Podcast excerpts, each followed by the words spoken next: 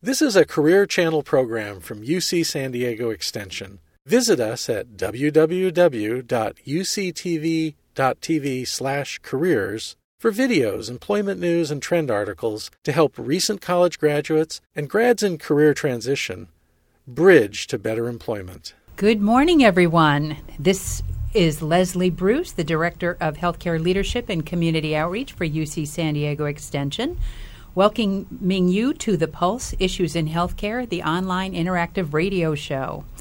Listeners, you know we're in this together, so please help me make this a great interview by letting us know what's on your mind. Type your questions into the text chat box, and we will get those, to those later in the show. Our guest today is Stan Collins, who has worked in the suicide prevention field for over 14 years.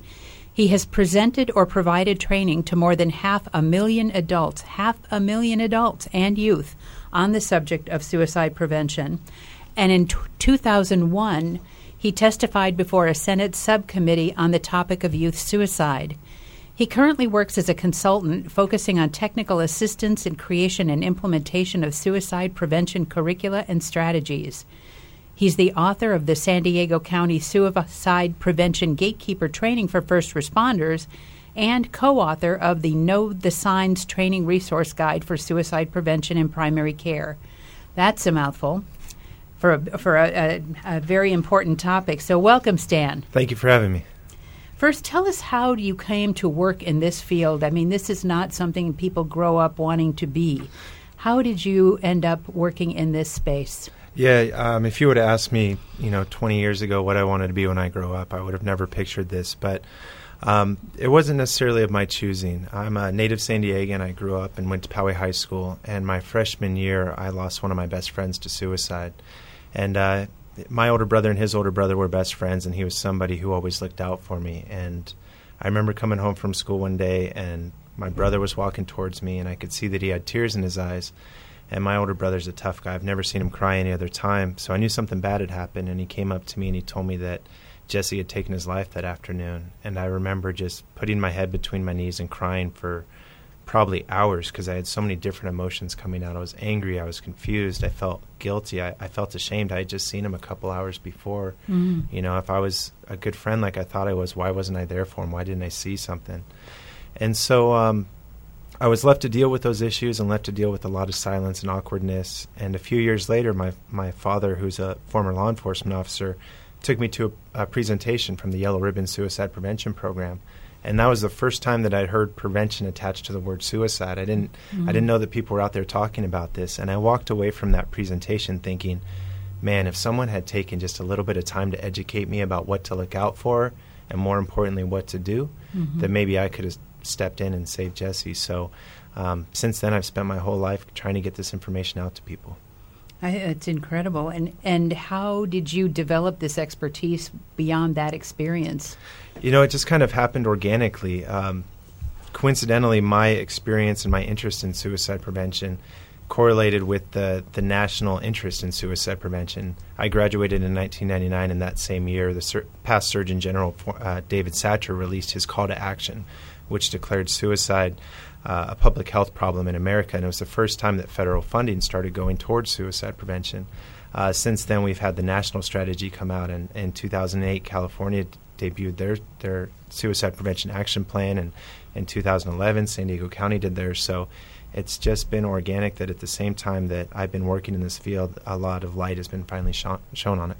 So, um, in your higher education, did you, you know, enhance your understanding through college or anything like that? You know, I actually went to school to be a high school history teacher, and oh I was interning with the suicide prevention program. And uh, after I graduated, I went to work with them as a youth coordinator. And um, it's just you know I, I always joke with people I have a master's uh, from the School of Hard Knocks that you know I've just mm-hmm. spent all this time I, am and I, but I think it's also important because a lot of times people assume that I'm a psychologist or I'm a therapist, and um, even though I'm an expert in suicide prevention, I don't have any of those degrees. And to to to make a difference in suicide prevention, you don't have to be a psychologist. You just have to to really pay attention and, and know know what to do. Well, let's talk more then about the problem. Um, as you say, there's been a, a, a, greater focus on it, a, a greater understanding that it is, in fact, a public health problem and a big one. Um, and um, obviously, Robin Williams' suicide has caused a, a renewed focus. I think. I, are you finding that? Yeah, there's definitely been more conversation since the since the death of Mr. Williams. Um, the good news from that is that people are also becoming more familiar with resources based on that because a lot of the coverage, media coverage of his death, uh, was was appropriate in that it uh, it listed warning signs and it listed information on resources, access and crisis lines and such. That's helpful. I, I would love for to hear about what these resources are. I know. Um, you know, we're talking about suicide more, which is, from my understanding, is a good thing. Um, but there are ways to talk about it that are actually helpful and ways to talk about it that aren't. So tell us a little bit about that. Yeah, so the, the suicide prevention community is trying to clarify ways that, for one, that we refer to actions related to suicide, but also on a big picture how media talks about suicide. So on a day to day level, um, we're trying to get folks to get away from the term commit suicide because if you think of other actions that you commit, you're typically talking about crime and sin, which has a negative connotation. So rather than saying commit, uh, we're preferring people use the term died by suicide or took their own life. Um, also, you might have heard the phrase successful suicide attempt, but a successful attempt means the person has died, so there's no success in it. So mm-hmm. try to clarify whether it's either a com- you know a completed suicide, a death by suicide, or an attempted suicide. And then for the larger picture, um, the way that we frame the issue, we have to be careful. A lot of times when you hear reports of suicide in the media, it seemed they portrayed as this inexplicable thing that happened, as with Robin Williams. Mm-hmm. No one could imagine why he would have done this, but then you you pull back the layers a little bit and you find out that there was a history of substance abuse, mo- possibly a me- mental illness diagnosis, um, but then also one of the risk factors being a, a diagnosis of a serious or terminal illness, which we saw with his diagnosis of Parkinson's. So it wasn't inexplicable once mm-hmm. you really look at it. Um, you know, but suicide is a complex issue, and there's a lot of pieces that you want to examine. Um, another piece that we want to be careful with is how we portray statistics related to suicide. Uh, in the past when I first started working in suicide prevention, we really we used statistics to try to get people to pay attention and realize that it's a problem. Now, for the most part, people agree that it's a problem, and so we've shifted our focus so that we instead of just focusing on the problem, we want to be focusing on the solutions. Instead of just letting people know how many folks die by suicide every year, let people know how how much people are using the resources. For example, last year there was over a million calls to the National Suicide Prevention Lifeline from California that's great news. Wow. That means people are, are using the resources available to them. Mm-hmm. Uh, that that's very helpful. I, I think. Um, why do you think, you know, where people are reaching this point where they either act on these desires or they even feel them, and and, and thank heaven they call the suicide prevention hotlines. Uh, well, again, suicide is a complex issue, and there's some common warning signs that people can pay attention to, and some common risk factors, um, such as breakup of a romance, uh, mm-hmm. death of a loved one, especially if that death is by suicide, um, financial struggles. But what we're really looking at is situations in a person's life that cause overwhelming stress. And mm-hmm unfortunately, we we get bombarded with the stresses of life sometimes, and we we think we have it covered, and then all of a sudden there's a straw that breaks the camel's back. So a lot of times, unfortunately, we'll point to one thing being the cause of suicide. Oh well, well bullying causes suicide, or PTSD causes suicide. But when you look around a little bit more, you'll find out that there's other factors, you know, mm. and it sometimes we draw too close of a link between points A and B. So rather than saying that bullying causes suicide, um, I would say that bullying causes anxiety, which left diagno- undiagnosed or untreated could lead to depression, which leads to hopelessness, which can then lead to suicide. So there's, you know, there's more steps in between uh, for us to step in and intervene. That's interesting. So um, I understand that San Diego has some rising numbers in suicide, but there are enormous efforts underway to address that. Can you tell us a little bit about those? Yeah, correct. Unfortunately, we, we have seen um, higher rates over the past few years here in San Diego. Um, but San Diego County is actually really leading the charge in California. Um, in, in, many of our efforts. For one, we were the first county to create a suicide prevention action plan. Um, we have three big efforts going on. One is a school based grant where San Diego Youth Services is going into schools and educating youth about suicide prevention. Uh, we also have the Up to Us media campaign. I've where, seen that, yes. Yeah, the, the website is great. It provides information on warning signs and risk factors and resources. And then we also have a grant from the county which has been instrumental in our success, which is the creation of the Suicide Prevention Council, which was part of our, our county plan. And through the Suicide Prevention Council, we're going out, we're giving gatekeeper trainings, we're educating folks about what to do. Uh, we're bringing groups together. We have a media subcommittee, a schools uh, committee, uh, a data and analysis. One thing we need to look at is, you know, what is the data? And we're fortunate in San Diego uh, to have Dr. Joshua Smith, who, who really keeps our data up to date so we can know where we need to focus our efforts. Okay. Well, well tell us a little bit more about this gatekeeper training. Okay, great. It's called uh, Q- QPR, which stands for Question, Persuade, and Refer. It's a one hour gatekeeper training. And in that training, we cover topics. We look at the overall issue of suicide and we look at the warning signs and, and risk factors or life situations that may that are correlated to suicide. But we spend a, a big portion of the time on the conversation piece. You know, what do you say to somebody? And not just knowing what to so say. So this is for lay people, in other words, to understand what to do, how to recognize the signs, and then do something. And they don't have to be a, a mental health professional to to do this. Is that is that right? Absolutely. This is for the average person. And in a lot of ways, I compare it to CPR. I'm a former Uh-huh. EMT lifeguard. And so there's a, a lot of similarities there where if you think about how CPR works, your job is not to you know, perform CPR and then perform surgery on the person. Your job is to keep that person alive until you get them connected to somebody who knows more. And that's the same thing that this gatekeeper training does. And in reality, what are you more likely to need in your life? To help someone through a mental health crisis or have to do CPR on a person? We experience mental health crisis throughout our lives. So, um, yeah, it's absolutely for the, the average lay person out there. Um, And Okay. it just gives them a little more comfort with the subject and, and helps them connect others that they care about to help. So you do the and, and why is it called gatekeeper? I'm curious. Because uh, the training is intended for folks to be the gatekeeper to help. So if you needed help, Okay. I would be your gatekeeper, and that I would be there to support you, find out you know what your intentions are, what your thoughts are, and then find out what you need. And so I would be your gatekeeper to open up the door to the help that you need. Because sometimes when we're struggling, we don't have the perspective to know what it is that we need and what we need to do. And so it's for the helper of the person who's in need. Okay, so um, go back to QPR if you would, and give me a little more about what that training entails and and how it, you know, who you think it's for. Um, you know, it's for it's for anyone who uh, wants to be supportive of their friends and family, um, whether or not you think you've had um, or have had issues of suicide o- occur in your life. Um, all of us need to be prepared for those times. So we do a lot of trainings with school personnel so that they can work with youth. Um, we do trainings with, you know, we do trainings with professionals, law enforcement, medical providers, but it's it's really intended to familiarize folks with the warning signs such as hopelessness and isolation, withdrawal. Um, be familiar with the, the risk factors associated with suicide, such as that we mentioned earlier. But it's really to get comfortable in asking the question, because what I find is that a lot of times suicides could be prevented by simply having conversations. You know, for mm-hmm. so long we've been told, don't talk about suicide; you're going to cause it to happen.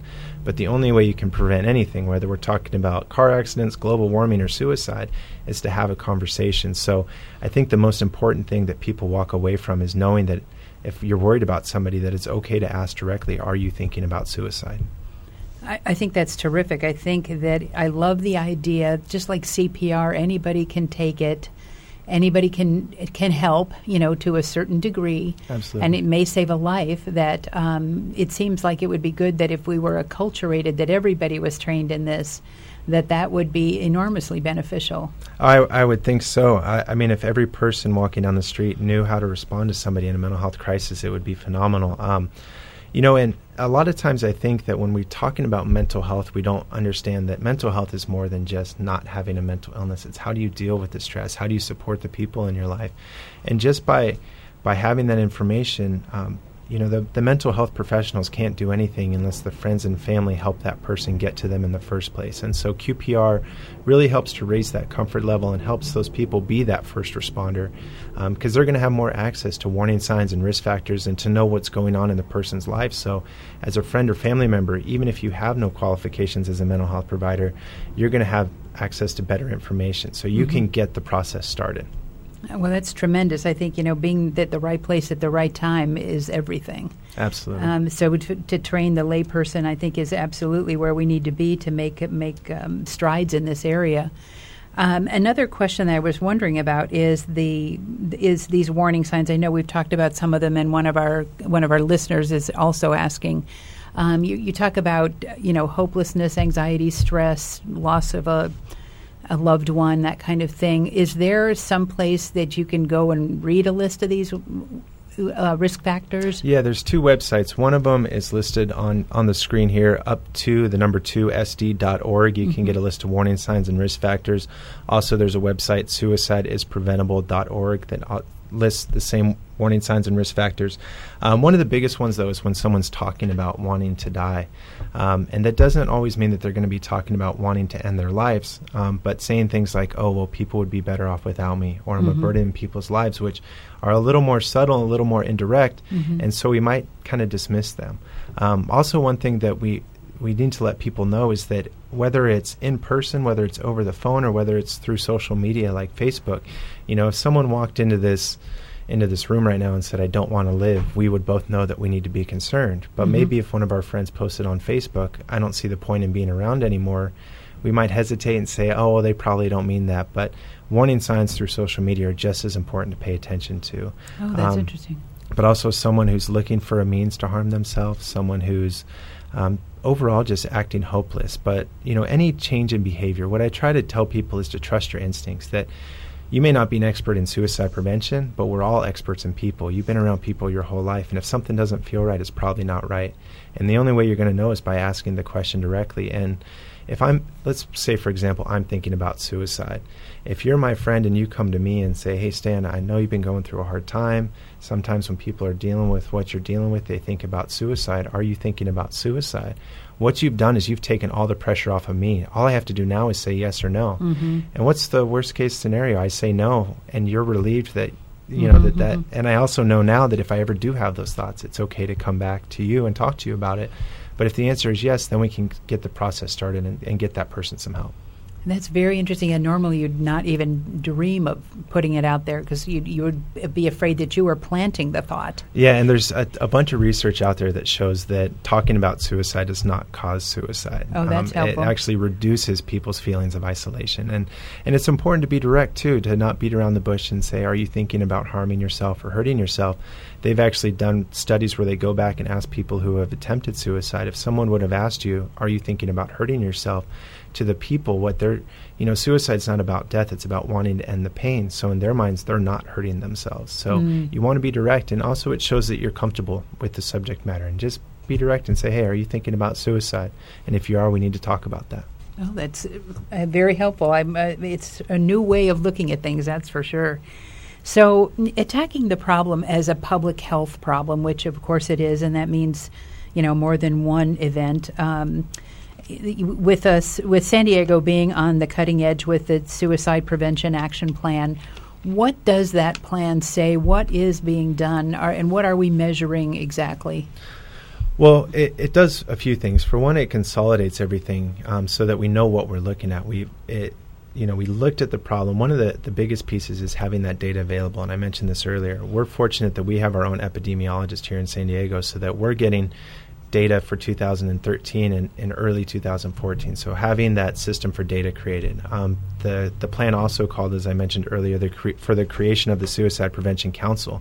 And so what that is is it's a group of organizations and community members coming together to address this problem. So we have folks from the military, from public health, from mental health, from nonprofits, from community-based organizations coming together and looking at it, and then also um, the school based grant that I addressed earlier, where thousands of kids in San Diego each year are being educated. And mm-hmm. I, I, really truly believe that if you can get to somebody at a young age and, and clarify some of those misconceptions, that that we're going to do a lot better job when they're adults and they're already prepared with that information. Um, unfortunately, about 50% of of severe mental illness appears by 14, the age hmm. 14, about three quarters by age 24. Hmm. But typically, there's years or, or decades even of delay before that person gets the appropriate help. So, the more we can get information to folks at younger and younger ages, I think, the more we can save ourselves from some trouble down the road. That is so true on, on so many things, especially related to help, is getting to kids early.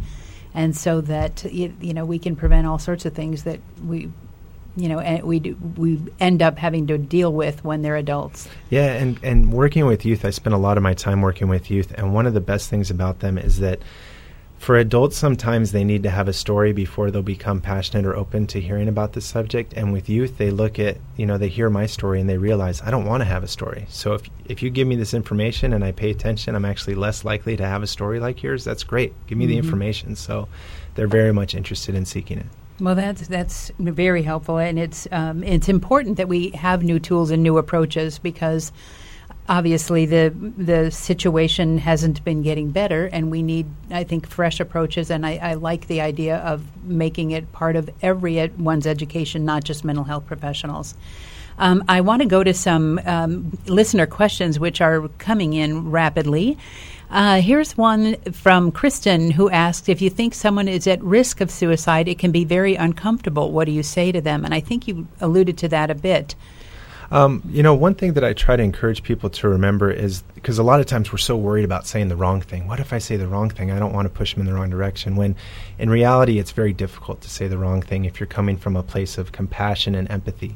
Um, you know, one thing you don't want to do is dismiss whatever it is that's causing them to think about suicide and just say, "Oh, it's not a big deal." Um, you know, you'll get over oh, it. Good or to know. you know, we get a lot of those cliches from Sure. our parents growing up. Oh, time heals all wounds, and Mm-hmm. plenty of fish in the sea. It'll And just you- make you stronger, honey. yeah, and you, you know. Mm-hmm. you want to avoid those. You want to give legitimacy to whatever that person is experiencing, um, and then you really, you know, is just listen. Just be quiet and listen, and really pay attention. And um, you know, one thing I've learned to avoid saying is instead of saying, "Oh, I know exactly what you're going through," because we never know exactly what someone's going through. Is you know what? I can't imagine how hard this must be for you, Empathy. but I want to learn. So please tell me more.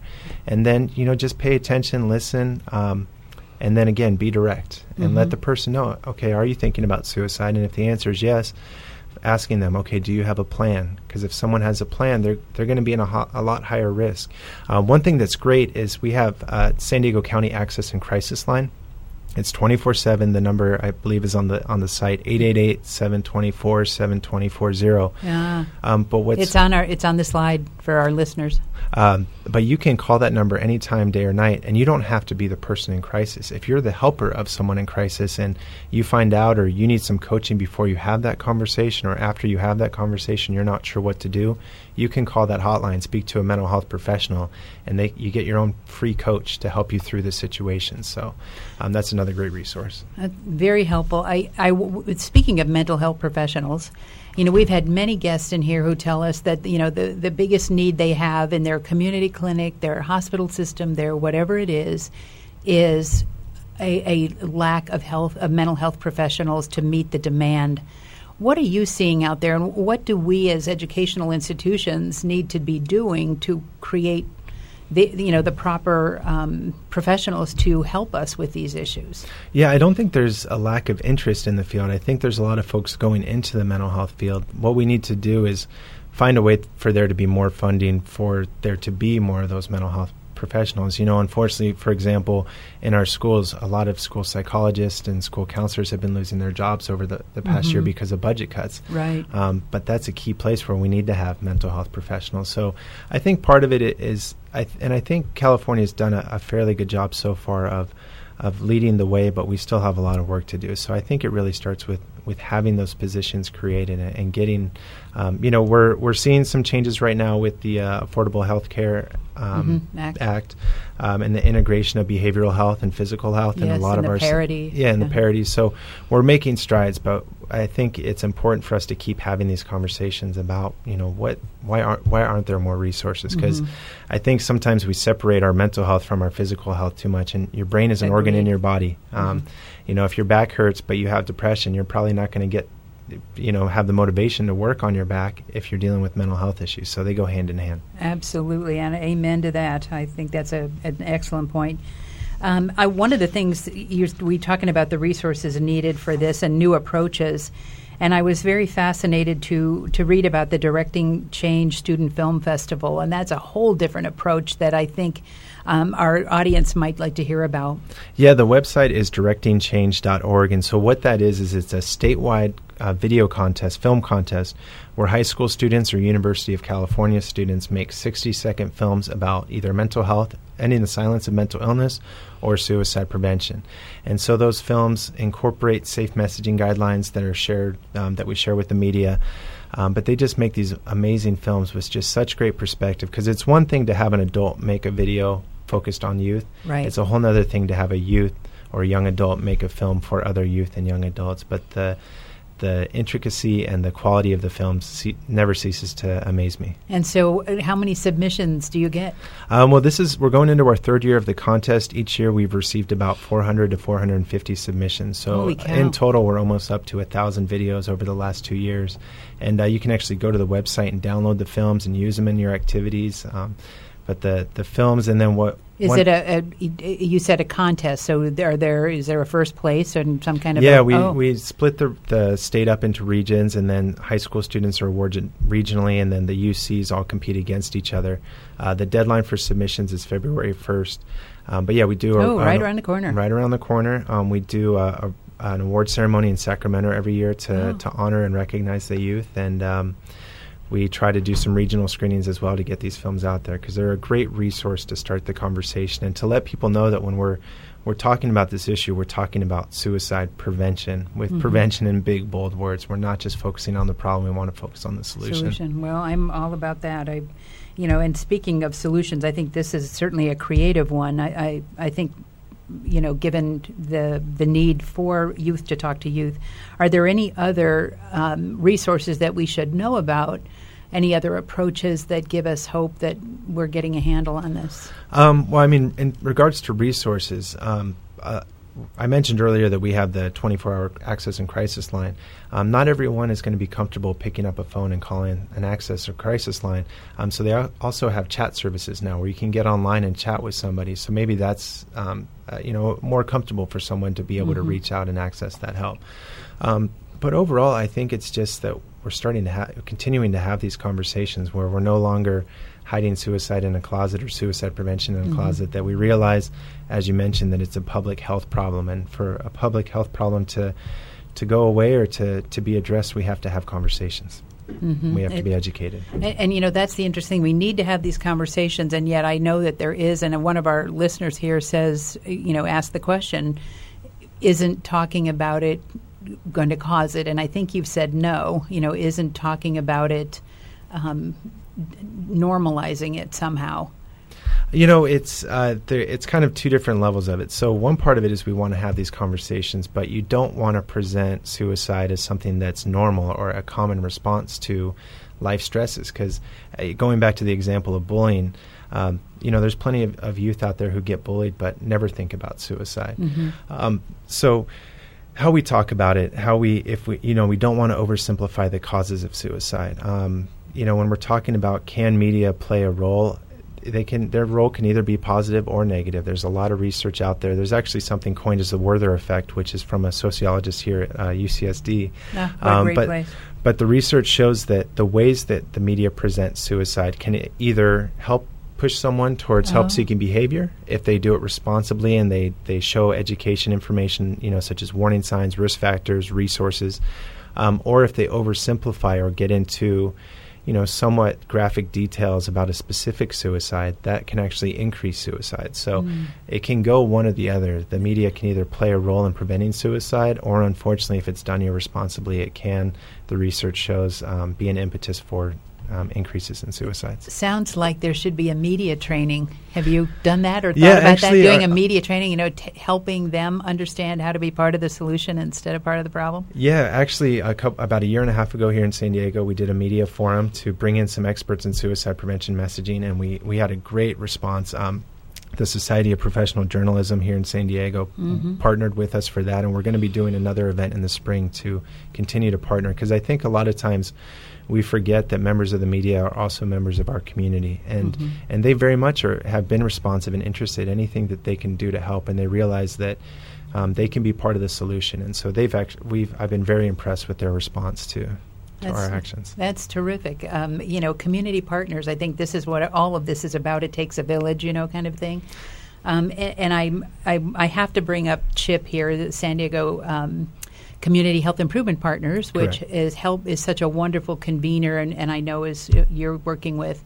Um, in this space, also d- addressing the public health needs of this community, and I, I don't know if you are aware, but Kristen Garrett, the CEO has been on the show, and I'm sure we'll have her back another time. But I, I'm very heartened to think that there's such an organization bringing together community partners to address issues just like this. Yeah, Chip has been just phenomenal um, as uh, as a clearinghouse for having the, the Suicide Prevention Council. So, Community Health Improvement Partners works on a variety of subjects, but they happen to have the grant from the county for the Suicide Prevention Council, and through the leadership, through Kristen's support, um, I think we've really done some great things here in San Diego to work and further our suicide prevention efforts, and and also set an example around the state and around the nation for how much attention you need to pay to these subjects and, and some of the good that can come out of it.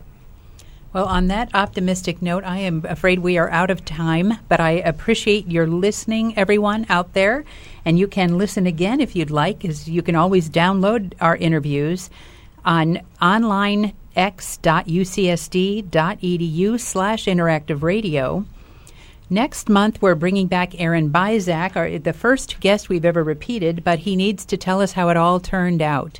You may recall Aaron had come to talk to us about um, assisted living reform as a result of his grandmother's passing from injuries caused by her assisted living facility. Well, Aaron launched a package of reforms at the state level, and we're going to see how that package fared in the legislature. So, if you have aging parents or a boomer considering residency in assisted living, or at some time in your life where you just want to hear how it turned out, do tune into the next show. That's at 11:30 on December 11th. And so, until then, this is Leslie Bruce saying, "Happy Thanksgiving."